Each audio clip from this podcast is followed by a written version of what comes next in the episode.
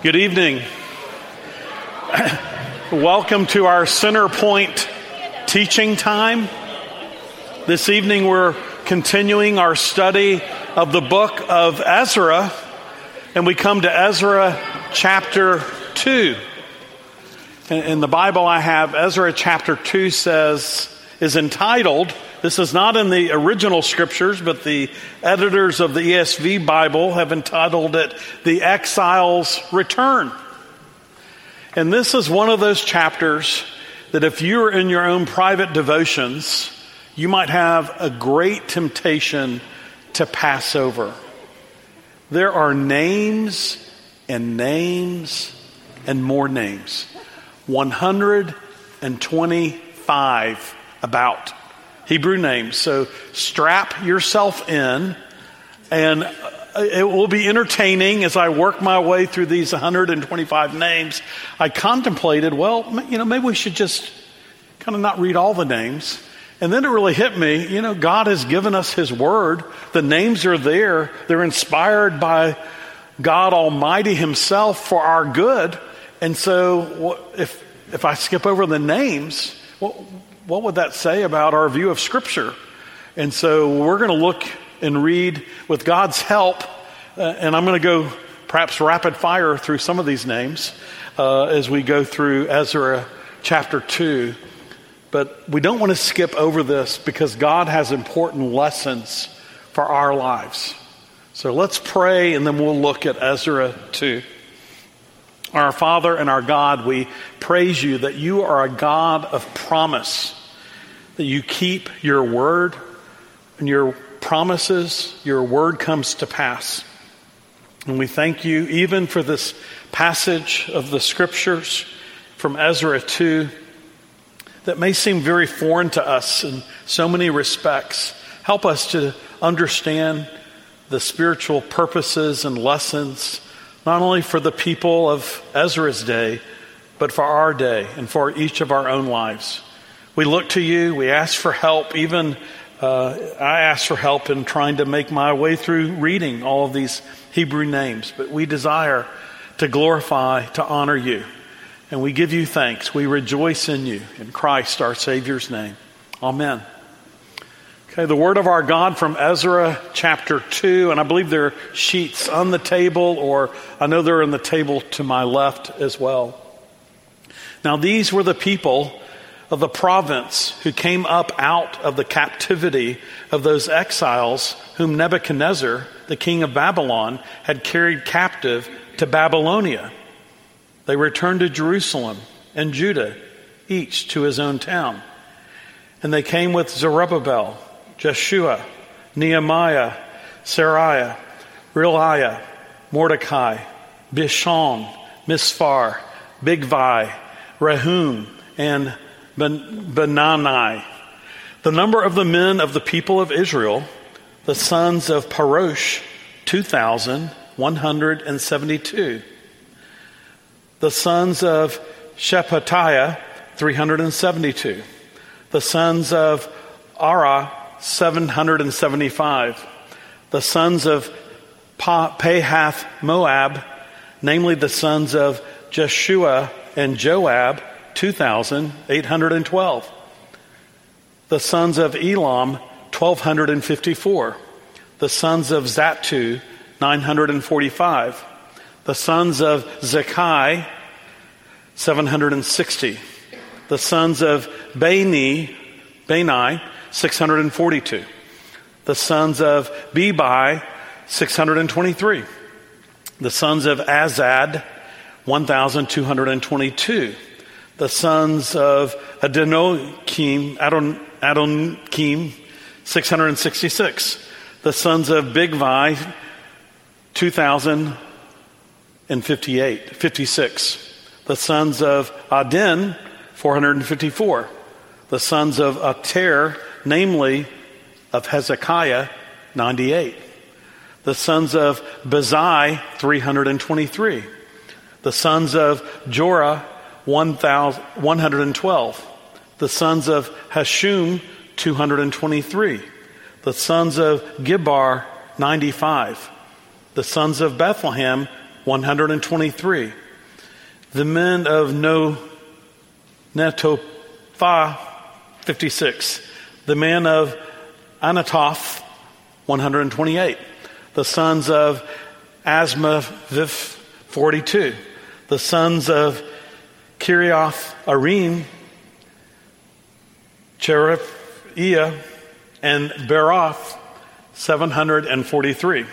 The sons of Ramah and Geba, Geba 621. The men of Michmas, 122. The men of Bethel and Ai, 223. The sons of Nebo, 52.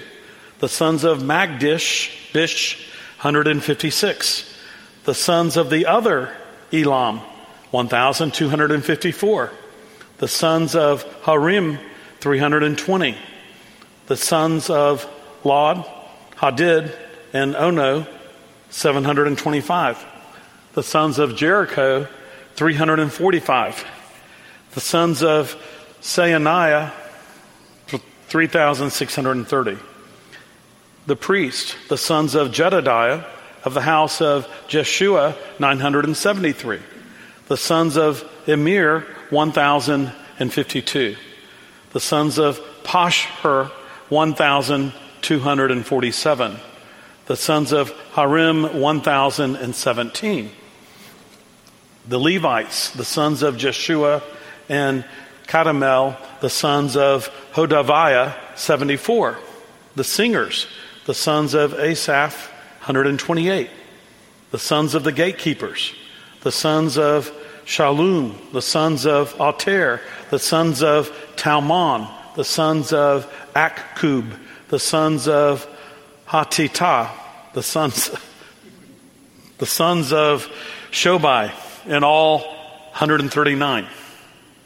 The temple servants, the sons of Ziha, the sons of Hashupha, the sons of Tabaoth, the sons of Keros, the sons of Sahaha, the sons of Padon, the sons of Laban, Labanah, the sons of Haabah, the sons of Akkub, the sons of Hagab, the sons of Hamlai, the sons of Han- Hanan, the sons of Giddel, the sons of Gahar, the sons of Reaiah, the sons of Rezin, the sons of Nekoda, the sons of Gazam, the sons of Uzzah, the sons of Paseah, the sons of Besai, the sons of Asnah, the sons of Meunim, the sons of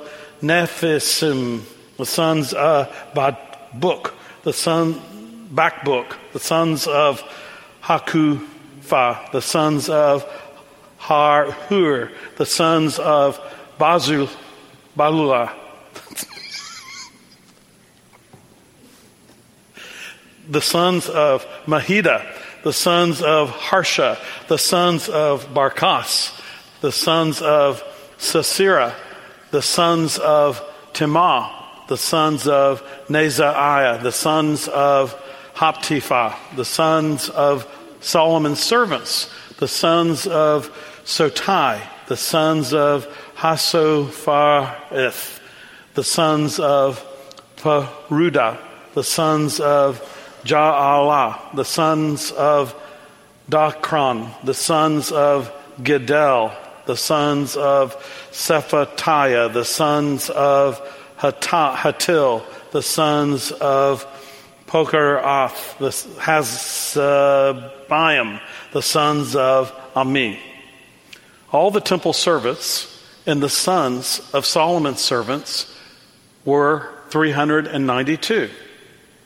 The following were those who came up from Tel Melja, Tel Harsha, Cherub, Adin, Immer, and Immer, though they could not prove their father's houses or their descent, whether they belonged to Israel.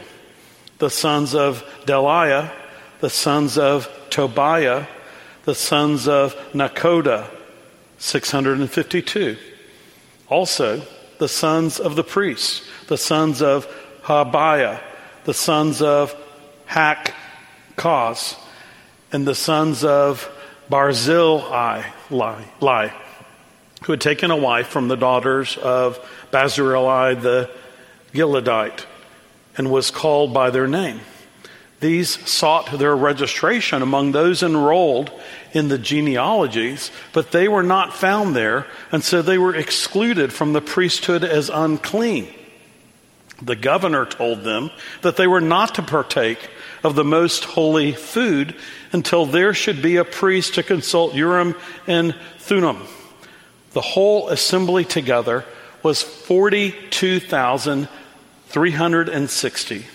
Besides, their male and female servants, of whom there were 7,337, and they had 200 male and female singers. Their horses were 736. Their mules were 245. Their camels were 435. And their donkeys were 6,720. Some of the heads of families, when they came to the house of the Lord, that is in Jerusalem, made free will offerings for the house of God to erect it on its site. According to their ability, they gave to the treasury of the work 61,000 darics of gold, 5,000 minas of silver, and 100 priests' garments. Now, the priests, the Levites, some of the people, the singers, the gatekeepers, and the temple servants lived in their towns, and all the rest of Israel in their towns.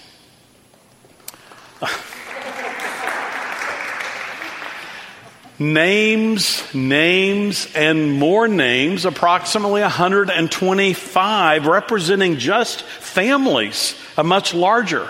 Uh, many would prefer to skip chapter 2 and go on to chapter 3 in reading the book of Ezra. And this list is very similar to a list that, that Nehemiah provides in his accounting of the exiles in Nehemiah chapter 7.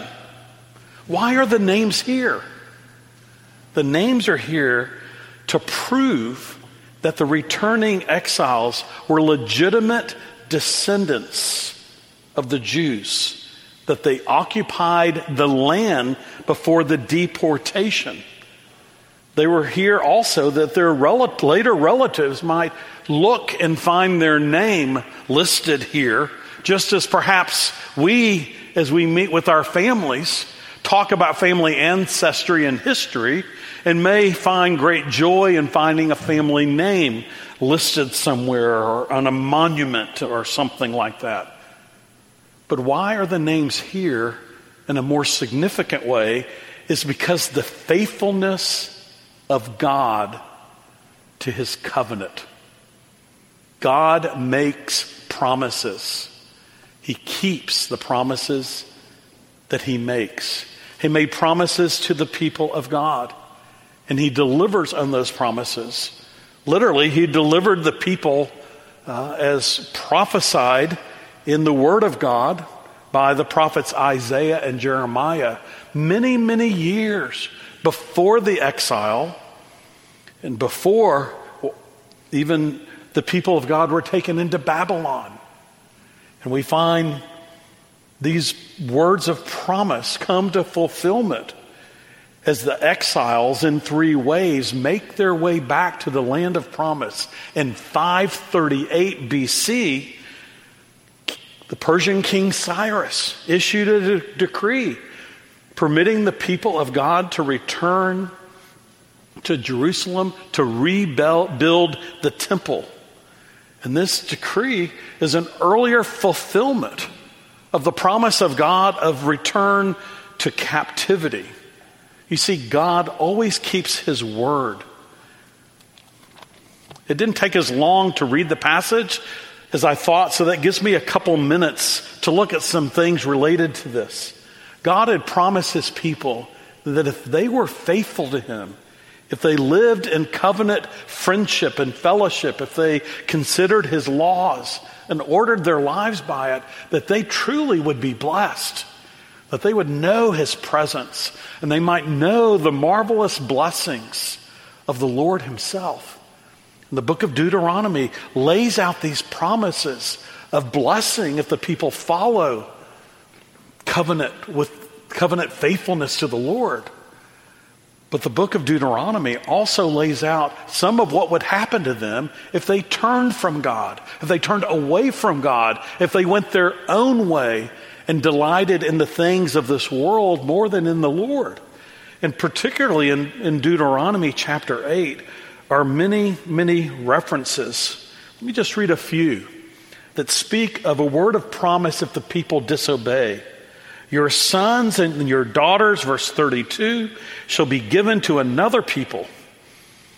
In verse 33, we read, A nation that you have not known shall eat up the fruit of your ground and of your labors. In verse 36, the Lord will bring you and your king, whom you set over you, to a nation that neither you nor your fathers have known. In verse 49, the Lord will bring a nation against you from far away from the end of the earth, swooping down like an eagle. The nation whose language you do not understand. 52, they shall besiege you in all your towns until your high and fortified walls in which you trusted come down throughout all your land and one final verse, verse 64. And the Lord will scatter you among the peoples from one end of the earth to the other, and there you shall serve other gods of wood and stone, which neither you nor your fathers have known. The people chose to not walk in fellowship and covenant faithfulness with the Lord. And the result, the consequence of that, is that they were expelled from the land of promise and the blessings of God's provision and protection in that land. And they were deported. Uh, uh, the northern nation first was uh, dispersed, and then the southern uh, nation of Judah was uh, deported to Babylon. The Word of God also promises that God would deliver His people from this land. I'm just going to read two verses from Jeremiah. Isaiah makes reference to this as well, but Jeremiah is what the prophet Daniel was particularly reading when he was in Babylon and realized these promises that God had made that were about to come to a fulfillment from Jeremiah chapter 25, verse 11. This whole land shall become a ruin and a waste, and those nations shall serve the king of Babylon 70 years. And then a few chapters later in Jeremiah 29 and in verse 10 For thus says the Lord, when 70 years are completed for Babylon, I will visit you and I will fulfill to you my promise and bring you back to this place. Well, God kept his word. Though the people were not necessarily worthy to return, there were those that had the heart, as we heard last week from Ezra 1, that God stirred up in their spirits. Uh, a resolve to return and to rebuild the temple of Almighty God. Well, as we think about Ezra chapter 2, these names, each of them, are very important in redemptive history. Instead of looking at them individually, someone asked me if we would kind of go through each name and what the name means. We're going to pass on that tonight. Um, but I want to look at categories. In verses 1 and 2, we learn of Jewish leaders, including Joshua the high priest. Twelve leaders are mentioned, which is really interesting. Uh, Twelve leaders, they're 12 tribes of Israel, uh, even 12 apostles in the New Testament. We also learn of the category of those who were priests in verses 36 through 39. These priests who are descendants of Aaron. And then in verses 40 to 42, we learn about the Levites. They were of the same tribe, but they were not descendants of Aaron. And some of them, as we learn in verse 41, were singers, and others were gatekeepers in verse 42. And then there were those that could not find their family records. Imagine traveling a distance by the crow of 500 miles, but going by the rivers the way they tended to travel, 1,500 miles. And there they find that their names are not found in any records. And then we have the category in verses 43 to 54 of temple servants, those who served and helped in the temple. And then in verses 55 to 58, descendants of the servants of Solomon who were not Jews. So we have various categories and we have numbers. Uh, hang in there with me for another minute or two, and we'll get to some very practical application. But let's consider the numbers. We learn in chapter 2, verse 2 through cha- verse 35, that there were 24,144 men. We learn in verses 36 to 39 that there were 4,289 priests. And there were Levites and servants at number 733 in verses 40 to 58. And there were 652 who did not discover their family records. And this brings the total to 29,818. But when we read in verse 64, there is reference to a much larger number 42,360, which includes the women, most likely, and the children were not forgotten in this count. You add to that the servants, the men servants, the maid servants of 7,337. You add the 200 men and women singers for a grand total of 49,897 people who made the journey from Babylon to Judah.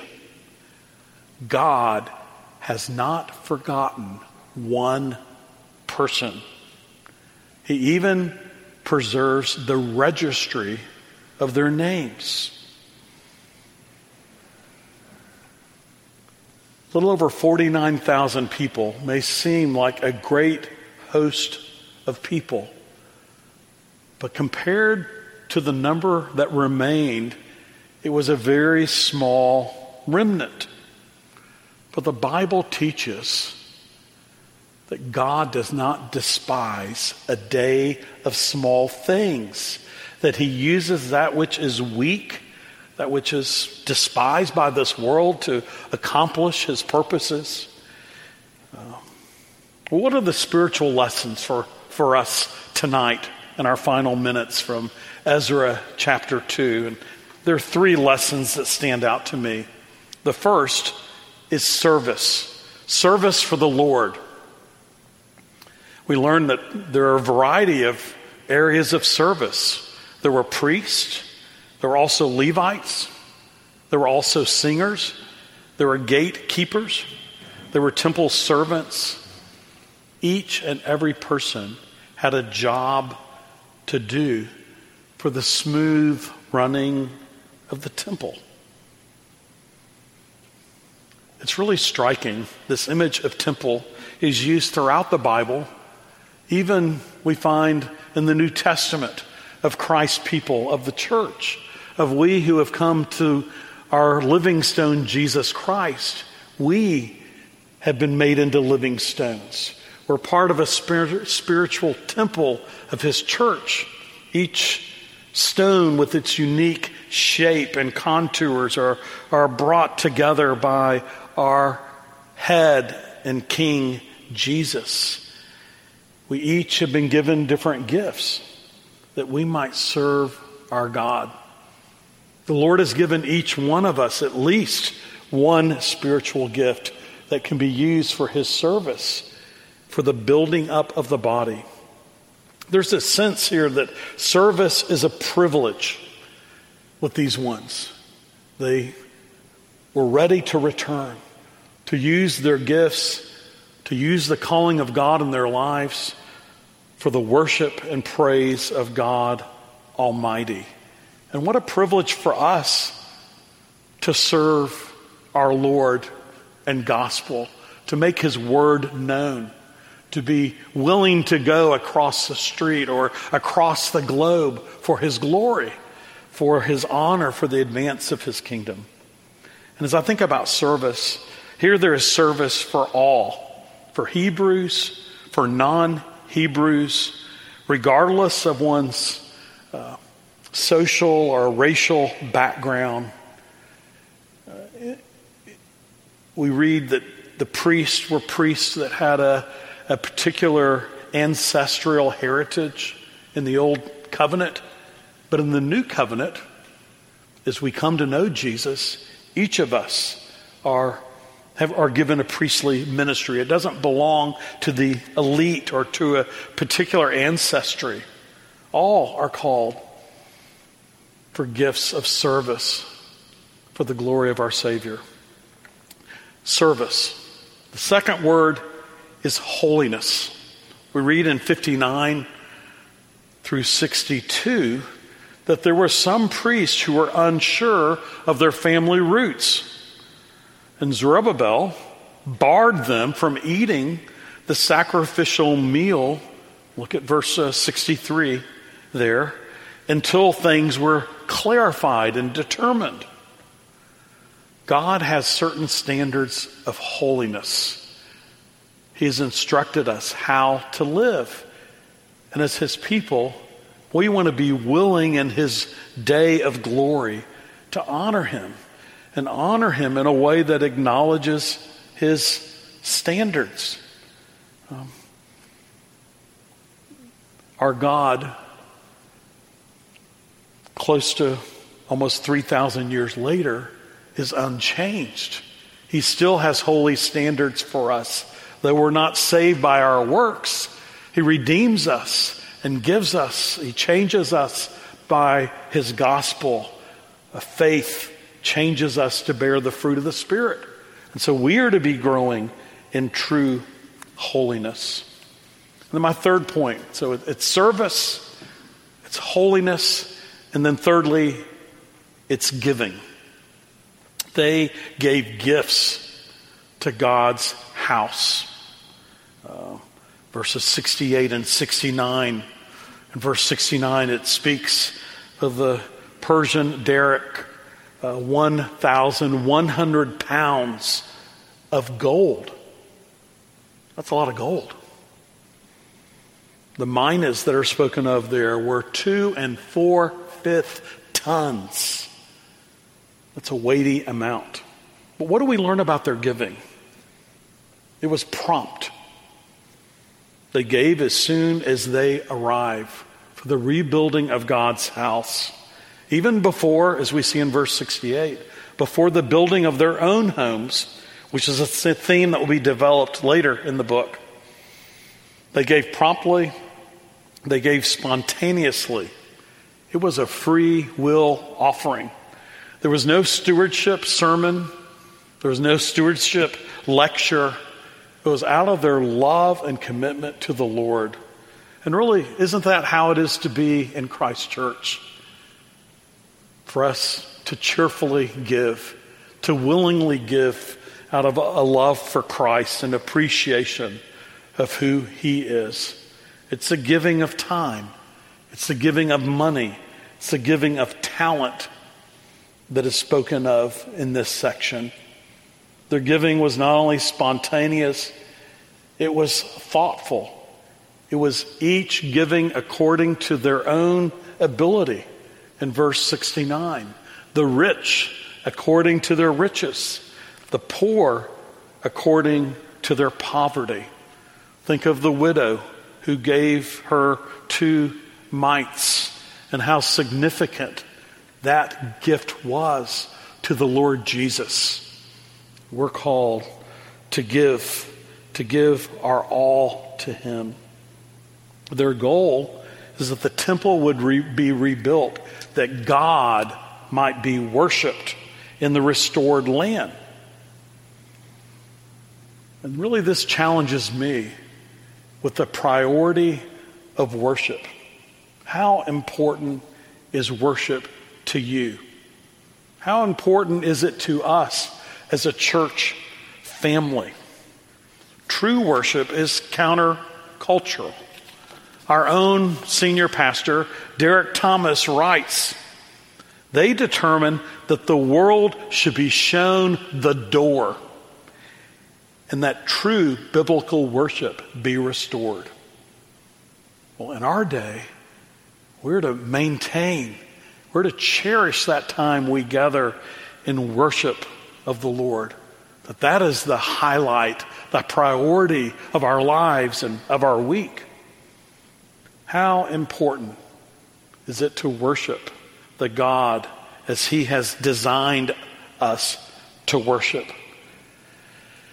What sacrifices are we and are you willing to make that to ensure a biblical implementation of genuine worship in spirit and truth according to the Lord's word?